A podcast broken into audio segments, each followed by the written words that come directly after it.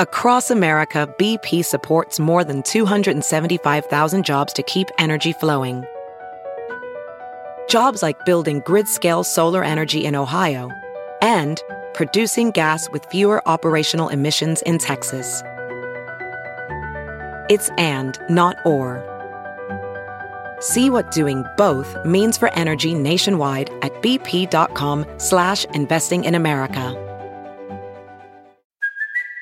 It's Kaley Cuoco for Priceline. Ready to go to your happy place for a happy price? Well, why didn't you say so? Just download the Priceline app right now and save up to 60% on hotels. So whether it's Cousin Kevin's Kazoo concert in Kansas City, go Kevin, or Becky's Bachelorette Bash in Bermuda, you never have to miss a trip ever again. So download the Priceline app today. Your savings are waiting Go to your happy place for a happy price.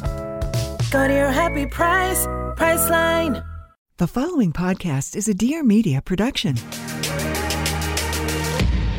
Hi, friends, and welcome to the Papaya Podcast.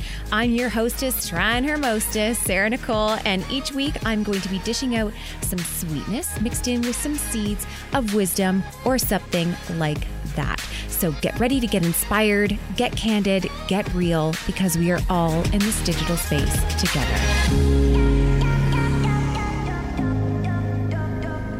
All right, Kathryn, when I was reading like kind of a blurb before you came on here, some of like your experience and everything is just there's a there's a lot you've done. You've clearly niched yourself into this technology realm, this startup realm. Tell me a little bit about yourself and like how you got into it before we get into the whole conversation around relationships and finding a healthy one. So give yourself a little a little intro for us all. Yeah, happy to. And thanks so much for having me on today. So, background has always kind of been in technology and startups, early stage startups. I've been employee number five at technology companies, mostly in the marketing and sales space. Okay. And so it was really through my own experiences that kind of Garbo and my life came to be what it is today. And in the intersection of technology and gender based violence. So I'm a multi time survivor of, of gender based violence. And it was really through a, a, domestic violence relationship with someone I met on an online dating app that really inspired um, my journey to make sure that what happened to me doesn't happen to anyone else. So let's talk about that a little bit because when it comes to domestic violence or like gender based violence, that can kind of be like a bit of a broad spectrum. And, you know, this is, it's not something new. It's not something that's been introduced by technology by any means, but it certainly is something that can potentially have some signs, some signals. And so that regardless of how you know them, regardless if there's technology involved, yes, there is, you know, maybe we'll start there. Let's talk about what uh, Garbo is, and then we'll go into kind of our own self identifiers as well in situations. Yeah, so Garbo is a new kind of online background check platform designed specifically really for online dating. Um, but it can really be used anytime you're meeting someone new. Like you said, mm. that might mm. be at a bar, it might be a friend of a friend. It could be even something outside of the online dating context of social media or buying something off a marketplace. Anytime you're really connecting with someone new, you don't know who you're really meeting in today's digital age. And so, by providing an easy to use, affordable background check platform that anyone can search with very limited information, traditionally, we just need like a first name and a phone number and a location. And in a matter of minutes, they can see if someone has a history of violence or harmful behavior while filtering out certain non violent, non harmful offenses to build an equitable solution. We know the disproportionate impacts of the criminal justice system on different mm. populations, especially people of color and other marginalized, vulnerable groups. And so we filter out things like drug possession, loitering, vagrancy, these types of offenses that really are not violent or harmful behavior. They're often like the state saying that something is an offense to make sure we're focused on on the behavior of bad actors essentially and focusing mm. on on reporting that violent harmful behavior I'm so glad you said that because that was my first thing. I'm like, this is such a good idea. But oh my gosh, the criminal justice system is so flawed. So, how do we possibly create more safety, more background checks without also like I know like a lot of jobs you require background checks, all of these different things and it creates a system in which yeah, like people who have like drug possession and stuff are, you know, it's a mark against them for the rest of time. I would hate to hear that that's happening in also to people who are entering the dating realm and might have a criminal background because there is so much injustice in the system. But you really have tailored this towards like would it would it flag something like like domestic violence or sexual violence, things like that? Is that essentially what it's kind of filtering through? Yeah, it's, you know, harmful or violent behavior with the intent to cause harm is what we really look at. And so it might be financial crimes, right? You're you're you're causing harm through financial crimes. It's definitely gender-based violence. It's definitely things like homicide, et cetera. But those things where again, there it's not associated with this type of bad behavior in mm-hmm. individuals we don't want to create bias. We don't want to perpetuate the the biases seen within the the justice system itself. Now, I have to ask this because my husband works in tech. He was like number 4 at a startup as well. Like he, he I I know that world a little bit and it's a very male dominated space. It is very male dominated. The graduation rate, I went to a tech conference once cuz I worked with my ex at, at a different tech company and or not ex, he's my current husband. Oh my gosh, poor man. He's not an ex. Wow. No, I work with my current husband at my ex job in tech. And I remember they had a lot of conversations around there being a lack of women in tech. This leads me to the fact of you are a woman who has experienced this type of violence before. You see this need. How was it presenting, or did you have to at any point bring men on board to kind of support and champion? something like this in the tech realm? It's definitely male dominated. And you know, it's been my my whole career is I've been the only woman at a table, many, yeah. many tables throughout my my career. And I I want to own that I am a woman in this space and not mm. feel like I have to change myself or or have this toxic male leadership model that I used to kind of go by. Like yeah. honestly, I used to kind of not be a, the nicest boss in the world because you're you're showing those examples of toxic male leadership, especially yeah. in technology, especially in startups. But you know, gender based violence impacts everyone, right? Yes. It's one in three women, nearly one in three men, and one in two trans or non binary people will experience domestic violence and other forms of gender based violence in their lifetime. So it was important to get men on board who understand that this could impact them, their sons, their children, and and getting that that buy-in from folks at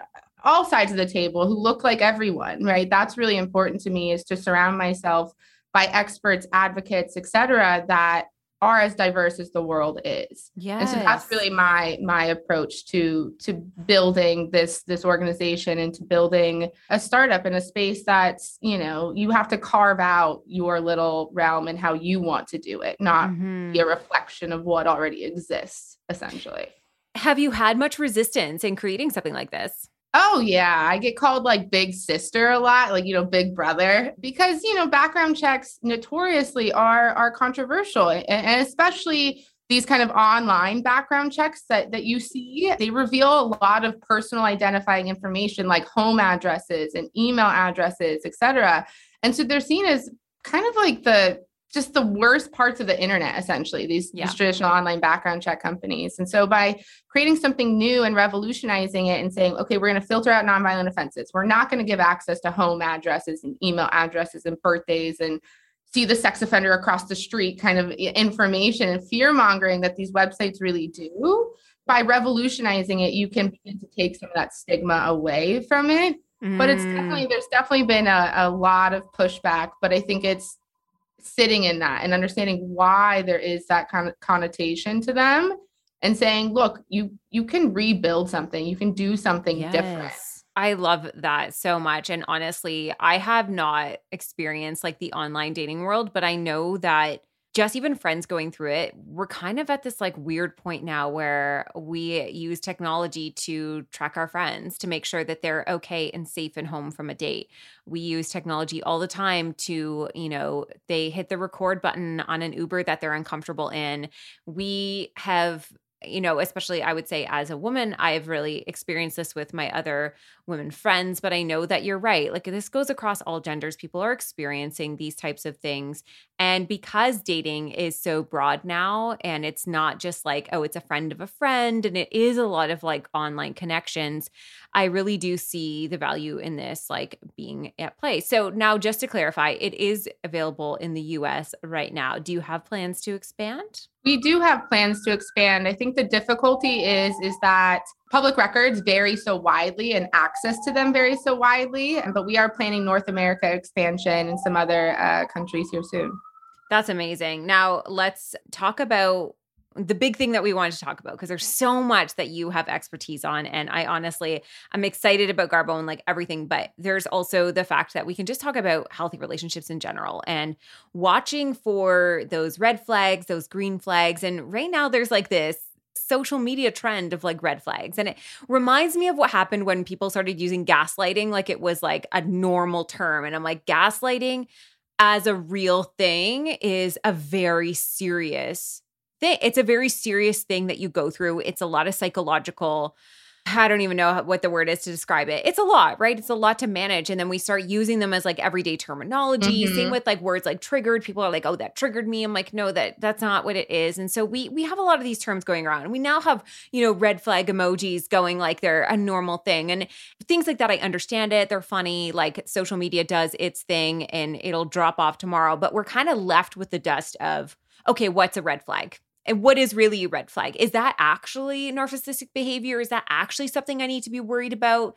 Talk to me a little bit about your understanding and work through red flags, yellow flags, green flags. What are some of these things that we could be thinking about while kind of without the use of technology yet that we can really be reflecting on? Yeah, I'm so glad that you brought up the kind of normalization of these terms in a way and, and the mm-hmm. normalization of abuse in a way, like gaslighting. The word narcissist has been thrown around quite a bit recently. And it's like, let's dive to the core of these things and really dissect them to understand them. Because if you just look at domestic violence or gender based violence at a surface level, you, you think it'll never happen to you, right? You think, oh, like I know the red flags and I know the warning signs, and maybe your parents had a conversation with you and things like that. But they're much more nuanced and complex and complicated than kind of anticipated. So we can start with red flags, kind of the, the most obvious things, especially early on in a relationship. I think that's really important when to identify these types of red flags. Yes. So the first one that I always talk about, which happened in my own experience, is love bombing.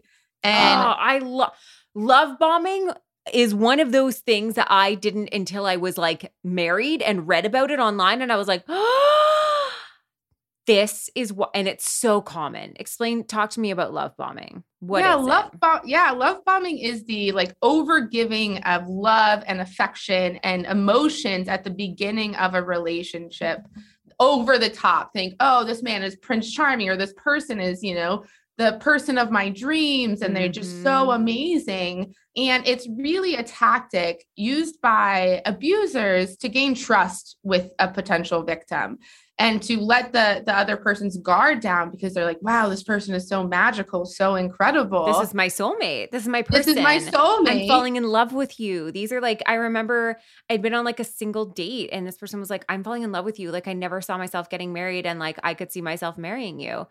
I that was the first and last time I ever heard those words. Yeah, ding ding ding, red flag, yeah. right? Like yeah. red flag. Of, At the time, of, I was like, "Oh my gosh, I am very special." it feel it, it's intended to make it feel yeah. amazing and make you feel amazing, but it's actually you know a sign of very potentially bad things to come, right? Because they again weaponize the the walls being let down, and you start telling them facts about your life and things, and building that trust with them only for them to use that against you later. So like that's the big thing. If it's too good to be true, chances are it's too good to be true. And and you know, we all want to believe in in fairy tale love. It's not like that in reality. You know, love love is not not a it's not a bombing, right? It's it's a it's a gradual thing that you should learn about that person and yes. and explore those feelings. So love bombing is the biggest one. Another one that I mention is not having deep relationships with friends or family. Like if they're kind of a, a, a loner type or don't have like relationships even with coworkers or anything like that, it's usually that they can't form those deep relationships with themselves or with others essentially the access to personal devices is also a big red flag. Like if someone asks to see your phone, if someone asks for your social media passwords, if someone is like, who are you texting? You know, your device is your whole life and it deserves to be private and mm-hmm. and and to demand access to to ask for access to it is accessing your brain, your deepest thoughts.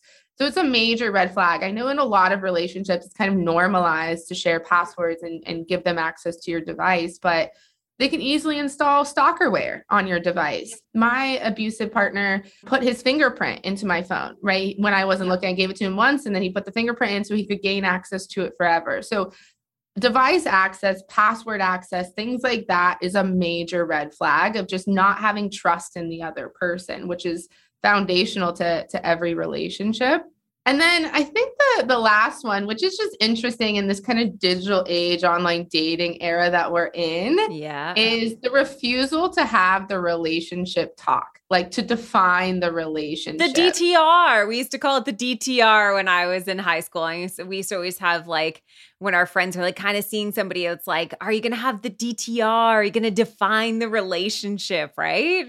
Yes, exactly. And and it's kind of like cool and hip a little bit or seen as cool and hip to not define the relationship and things like that and just to play it cool and casual nowadays. But that's that's actually a potentially bad sign of just not communicating in a relationship not having healthy boundaries not having respect for yourself or for the other person and so that DTR, defining the relationship conversation, is critical at some point. Or, and it's not just one conversation either. You should constantly be checking in with the other person about how they're feeling about the relationship. So, yeah. those are like the major early red flags that I've consistently seen folks talk to me about and that are, you know, big potentials for abuse down the road, right? They're, yeah. they're seemingly innocent. Red flags are usually innocent there's that uh, quote of you know i couldn't see red flags because i was wearing rose colored glasses mm, right yeah. And you have you have this perception over your eyes that like oh it's a brand new relationship and, and you're excited. But if you start seeing these signs and we have actually on our website a whole quiz about early red flags in a relationship that folks can take to help them identify these experiences in their own life. And then with yellow flags I like to say that yellow flags are very personal, right? You might not be comfortable with something I'm comfortable with. And so yellow flags are just things that that you personally don't want to have in your life. And so that might be drug usage, things like that. It could just be that they're late all the time and that is re- you know, it's it's a sign of a potentially bigger thing. And so I think it's sitting with yourself and saying, what will I tolerate and not tolerate in a relationship? And those are the yellow flags.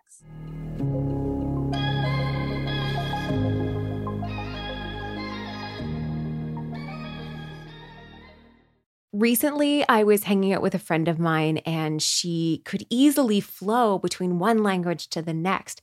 I was so fascinated and I said, How many languages do you speak? She said, Four. I said, Confidently? And she goes, Yeah. And I've never been more inspired because I think I just gave up at such a young age, thinking that I just didn't have capacity for another language. But this is where Babbel comes in because Babbel teaches bite-sized language lessons that we can actually use in the real world. When it comes to travel, being able to communicate with others, whatever your inspiration for wanting to learn a new language is, Babbel is here to help you. Babbel has 15-minute lessons to make it a perfect way to learn a new language on the go. Other learning apps use AI for their lesson plans, but Babbel lessons were created by over 100 language experts, and their teaching method has been scientifically proven to be effective. With Babbel, you can choose from 14 different languages, including Spanish, French, Italian, and German. Plus, Babbel's speech recognition technology helps you improve your pronunciation and accent. There are so many ways to learn with Babbel. In addition to lessons, you can access podcasts, games even, videos, stories, and even live classes. Plus, it comes with a 20-day money-back guarantee, so you can start your new language learning journey today with Babbel. Right now, save up to 60% off your subscription when you go to babbel.com slash papaya. That's B-A-B-B-E-L dot com slash papaya for up to 60% off your subscription. Babbel, language for life. I want to share with you today my absolute adoration for Slumberkins. Slumberkins is a brand that I didn't know existed until recently, and now I'm absolutely obsessed because they're an emotional wellness company focused on raising the next generation of caring, confident, and resilient children. They have these incredible collections. I got one that's a little snuggler. It comes with a book and an affirmation card. I got three different ones. We have Hammerhead for conflict resolution, we have Lynx for self expression, and we have Sprite for grief and loss. So it comes with a little affirmation card, it comes with a board book, and like I said, that little snuggler. I'm going to share with you Sprite, which is the one for grief and loss, and just the little bit at the very beginning, this little affirmation card. It says, Though today is hard, I am going to start the journey ahead with you in my heart. And I love this so much because these creature collections, they're full of these snuggly creatures, these positive affirmations, and books that teach age appropriate, tangible lessons in a way that kids really understand. They were created by a therapist and educator. So, Slumberkin stories use therapeutic techniques to help children master social emotional skills. Created by moms for moms and trusted by thousands, including us. Slumberkins provides tools to teach children how to understand and support their emotions they're actually designed to set emotional wellness foundations for any family. Learning about emotions has never been more fun and approachable for families. Slumberkins creatures and board books are perfect for children ages 0 through 8. And like I said, we absolutely love them. They're just such a sweet addition to our nighttime routines. And right now, if you want to check them out at slumberkins.com, you can use my code papaya at checkout for 15% off your first order. That's slumberkins.com. Use code papaya at checkout for 15% off your first order. If you're looking for the perfect gift for a little one in your life, this is by far one of my favorite recommendations that I've had in a long while. So you've got to check them out. I'm going to spell it out for you S L U M B E R K I N S.com and use that code papaya. Let's get back to the show.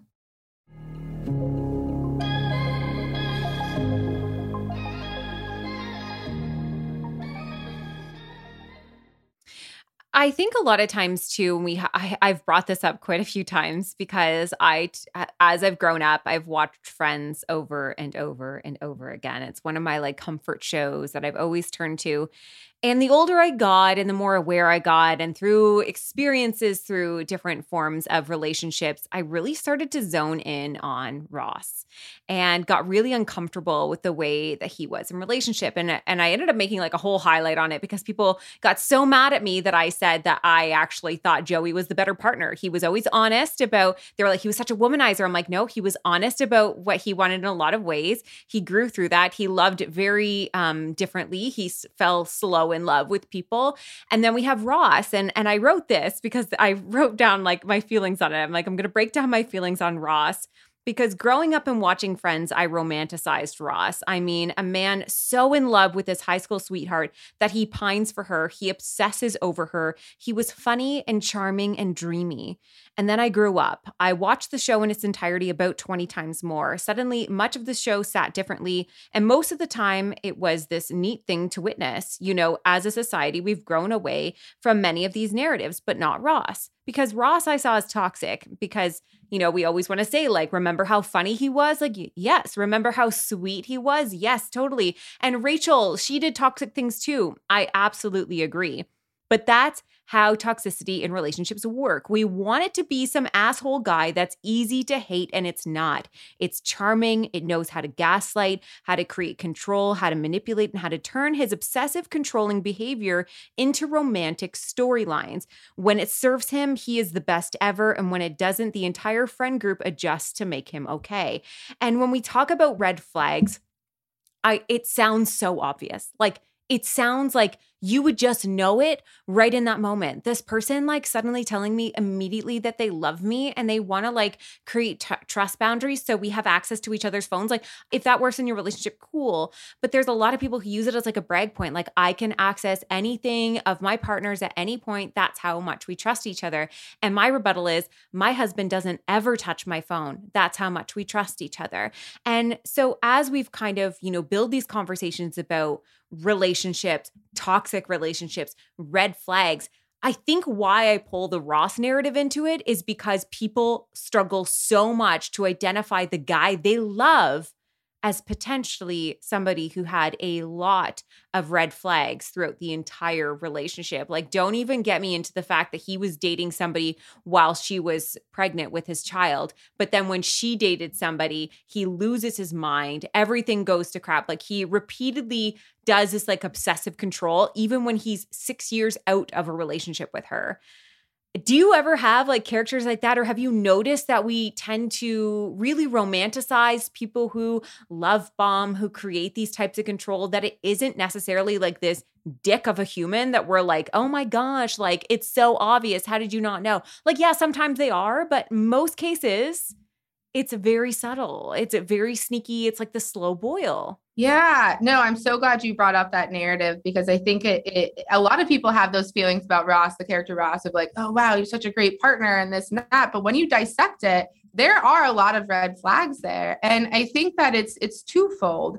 First is that you'll often hear people say when someone is abusive, well, they were nice to me, or they didn't do that yes. to me. You know what I'm yes. saying? like, oh my gosh. Oh, they yes. look like a good person. And I'm like, yeah, of course they look like a good person. They're presenting them be- their best selves publicly. Privately, it's a different story.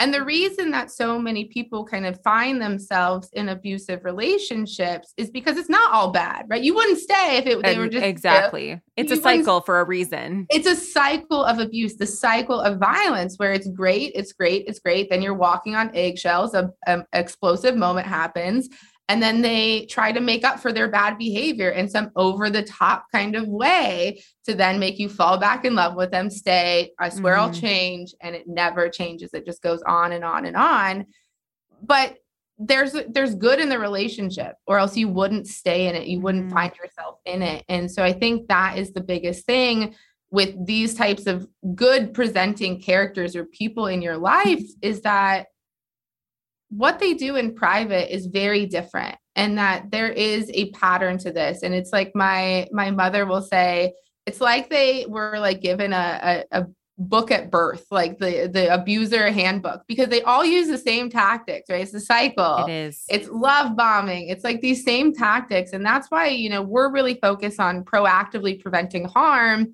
through technology tools and education education being so important because if you don't have the terminology like love bombing like you said you didn't know about it until years later. If you don't know the word gaslighting or narcissism or these terms you don't know how to define what is happening to you and how to articulate those experiences so it's so important to call out these these characters and have something that people can relate to mm-hmm. to further identify oh wow i'm seeing those patterns in my own life in my own relationships and let's be super honest when well this was my experience at least when i heard domestic violence or when I heard of abuse in a relationship, to me, it looked like Chris Brown and Rihanna. That's how I assumed yeah. abuse looked. When I heard about sexual assault or heard about uh, sexual violence within relationships, I went to rape, I went to extreme forms of violence.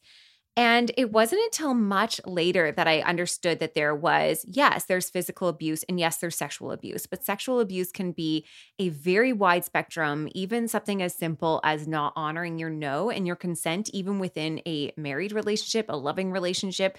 People forget that. They think it's like their job. And if they don't want to have sex, then it's like their job to do it. And if their partner pressures them and pressures them and pressures them, that that is somehow okay within the realm of relationship and it's not. There's also like emotional and psychological abuse, there's neglect, there is abandonment, there's financial abuse.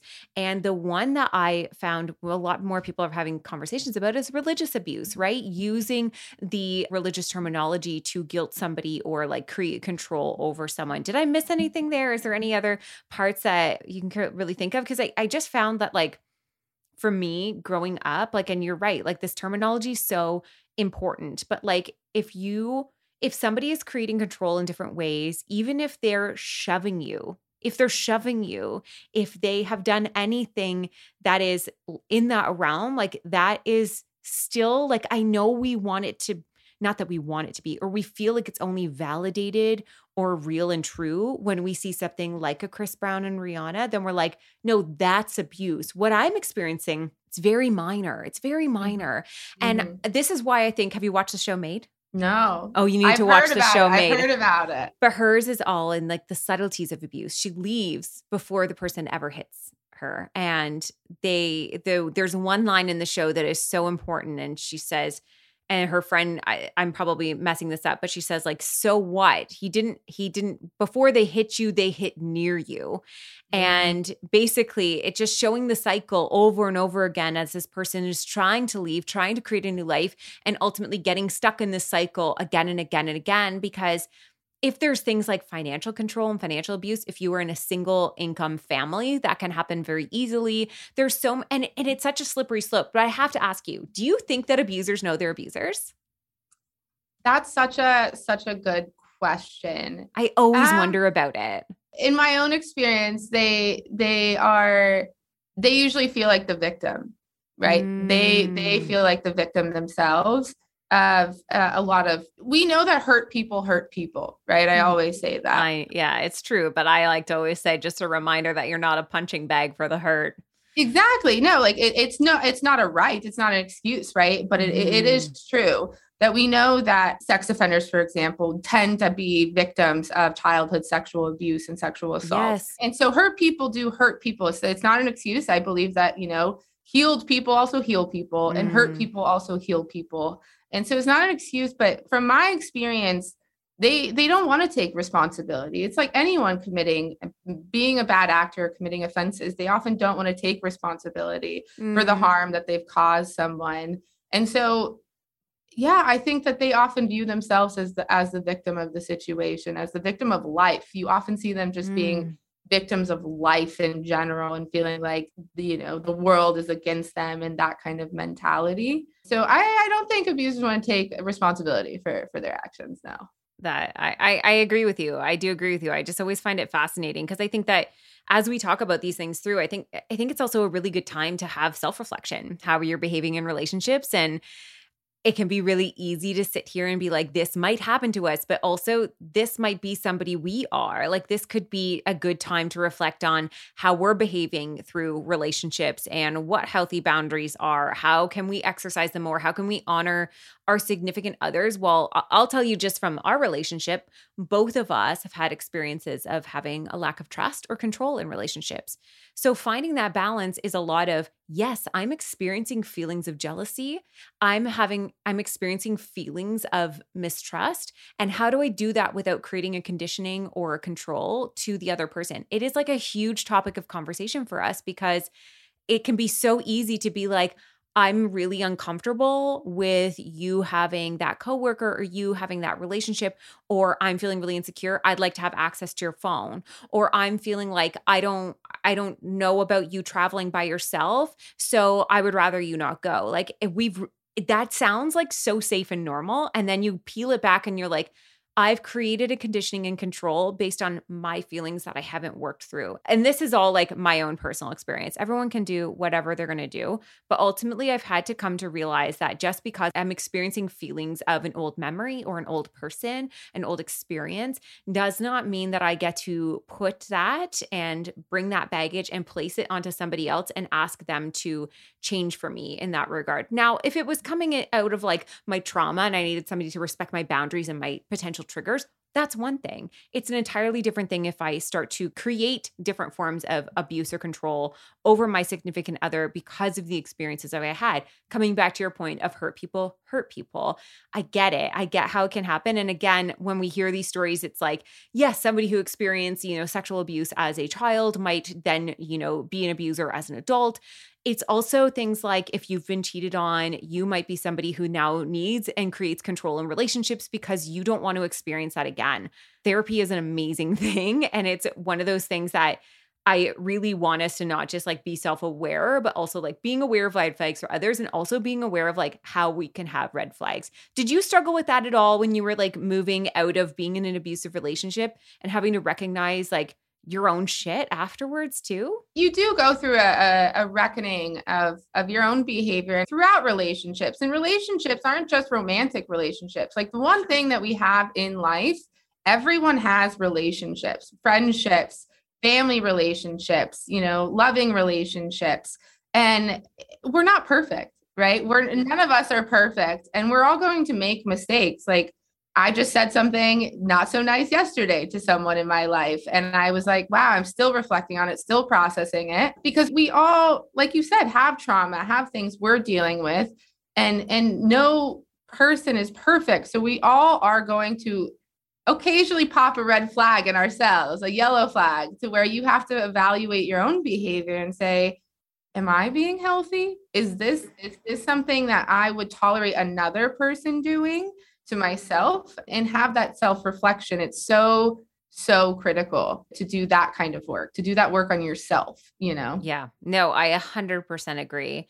Now, let's talk about Garbo a little bit because I would love to hear what you would say that you're anticipating or hope that people start using the app. Like, at what point in the dating relationship point do you think this is a great time to maybe do a check on somebody? Yeah, it's designed to be used with the limited information that you have before meeting someone in person.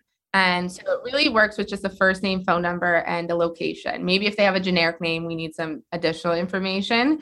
But I always say you should do it before the first in person meeting because that's the most vulnerable time you're connecting with someone new.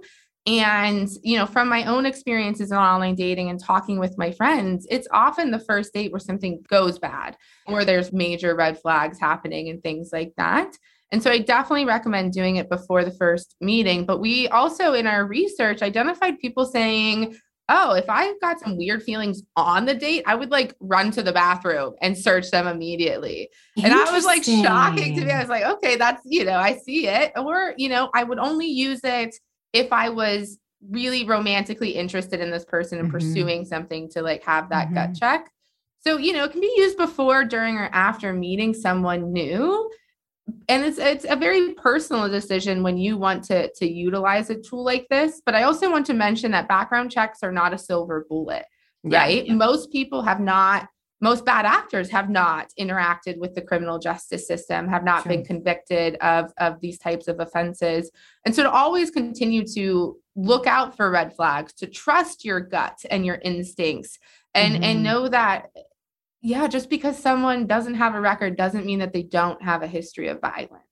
That's true because a lot of people don't report. It is, I really highly recommend everyone go and at least, if you have capacity to check out the account, why I didn't report, because I think it's really easy for us to all assume that if something happened, we would immediately run to authorities. And I had something, I had an act of violence. I, um, I almost said it was just something, but I got slapped across the face when I declined somebody's advances in Nashville. I was on a girls' trip everyone was out staying and i decided i wanted to leave. And on the street somebody was i was doing what a lot of us do is try and look like we're distracted we're doing something else. And so i was looking at my phone. I just wanted to look at my phone and this person had one per, one man walked past me and he tried to say something like, "Oh, are you are you like are you by yourself?" And I was like, "Oh, I'm just like my cab's coming and my friends are here, like just creating a safe situation." And they were like, "Oh, okay, have a great night. Walk on by." And then this other group of guys come up and this one guy who was like a huge young man comes up and just like wanted to get my attention. And I immediately was like, oh no, I'm just like waiting for my car. And I looked down and he took his hand and I'm guessing just didn't even anticipate how drunk he was or how strong he was and slapped me like upwards to look at him, but legitimately hit me in the face. And I left and, and I just like literally left and I went and I and I got in my Uber and I got back and I, in the Uber I texted my friends I was like some guy just like hit me in the face like what was that? And as I started to process, I began to like cry and cry and cry and cry. And everyone obviously like was very there for me. And then I wrote a social media post about it because I had to be honest, I have never in my life thought that I would not, there was, when I tell the story, like I think that people need to understand it was a very busy street and there was a guard police officer about 10 feet from me. So I literally could wow. have gone 10 feet and told somebody, but the discomfort of the situation, there's like people always say there's like flight or fight or flight. And then there's also freeze. I think I just froze and I got out of there. I just wanted to be in my own. I didn't want to talk to a cop about it. I didn't, in my head, I was still like, oh, it's just somebody hitting me in the face. Like, I can't believe somebody just. Well, you were already face. justifying it. You said, oh, I was he's already doing it. He was strong, big, he was young, he was, yeah. Yeah. You're justifying Yeah. the experience of, of abuse, you know? Hundred percent. So I think like as the reason I say this is because I really thought I would do that. And then when I went and I talked about it on social media, a large amount of people were like, you didn't report and now other people are going to be hit because of you. You did this. And that was like a lot to first of all, no, it's not your fault if you didn't report. Like you are not responsible for somebody else's actions at any point of your life or their life. It is just not that is not on you. You need to let that go. But if you go and you look at accounts like why I didn't report, some of these are like major cases of sexual violence or physical violence. And when you hear that why they didn't, I think it helps us all understand why there is a mass underreporting happening and why we need to be incredibly aware, but also protective of each other, protective of ourselves, giving ourselves like that that awareness but also that grace to move through it. Like it's gonna it sucks. The numbers are staggering and that's only the reported ones. It is at this point i don't know like i had a conversation with my girlfriends once and even my husband we were talking about like if we've ever been you know sexually grabbed at a at a bar and none of us could say that we weren't not a single one of us. And my husband was like what? He's like why didn't you what you didn't tell me? I was like there with you that night. I was like yeah some guy just like grabbed my ass or some guy just tried to put his hand up my skirt. We get so used to it. We get so used to it that like later you all of a sudden recognize how bad things were or how rough that was or how accepting we are and normalized we are around things like abuse to the fact that we even just like freeze up in the little moments or we justify it over and over again.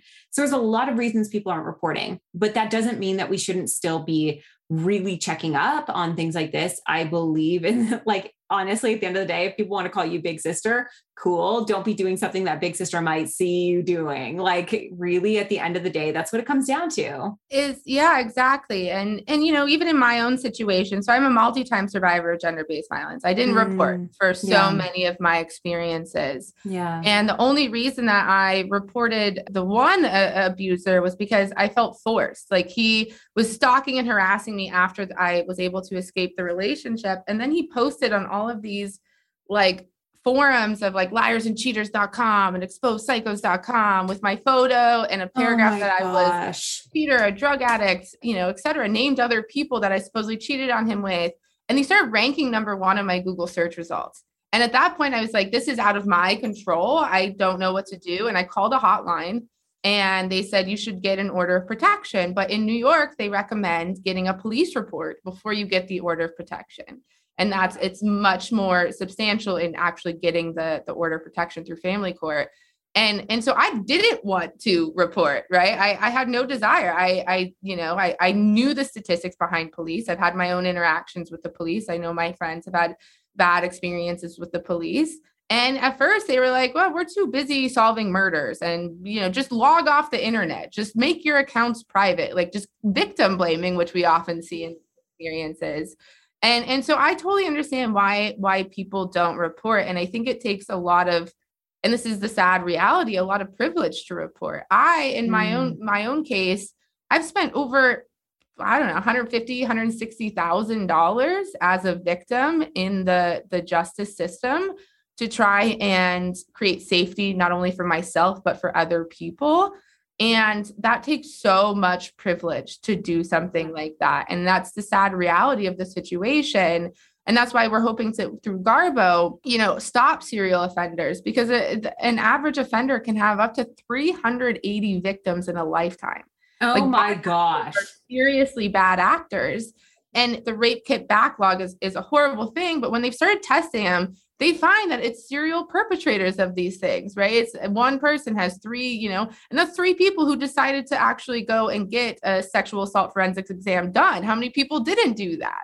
You know, and so if we are were to investigate these these experiences and and hold people accountable for for their bad behavior, which is what we kind of hope to do, you can begin to proactively prevent some violence from occurring. I think what you're doing is so important. And obviously, you've put a lot into this purpose. If somebody is interested in checking out you or your work, where's best for people to kind of check in and start, you know, looking at looking it up and seeing if this is something they want to get involved with?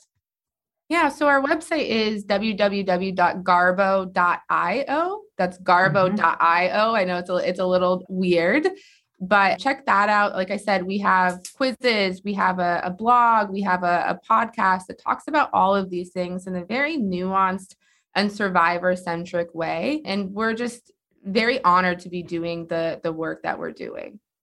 And you have a something that is implemented into your website as well, which is like a little safety plus sign. Can you explain that? Yeah, it's a, a, safe escape button. So if someone is in a potentially dangerous experience accessing the site, they can quickly click that button and it will, if you're in the app experience, just log you out and take you to Google. If you're not in the app experience, if you're just on the website, it just takes you to Google. So that way the potential bad actor in your life won't see that you were on the site, won't see that you were garboing them or doing something mm. like that. It's a it's a new feature seen on a lot of gender-based violence resources. Yeah. Well, I think it's I think it's great. And and thank you so much for your time. Thank you for bringing your story to this and for everything that you're doing. I really appreciated this conversation. I don't think I realized I had so much to say on it. And so I feel like a lot of people are probably really taking away a lot. So thank you so much. And for everyone listening, hopefully you made some notes and some reflections on things like red flags and what these different forms of abuse might look like. The more that we recognize them, even in our favorite TV characters, the more we can become self aware and protective of ourselves and others. Thank you so much for listening, and we'll see you next week. Thank you so much for listening all the way through this episode. If you've made it this far, I have one more little thing to share with you. Did you know that I actually have a photo and video editing app? So many people were surprised to hear that I have one, but it's actually been around for a little while, and you can join over 200,000 of the papaya community by downloading my free app Pink Papaya on iOS.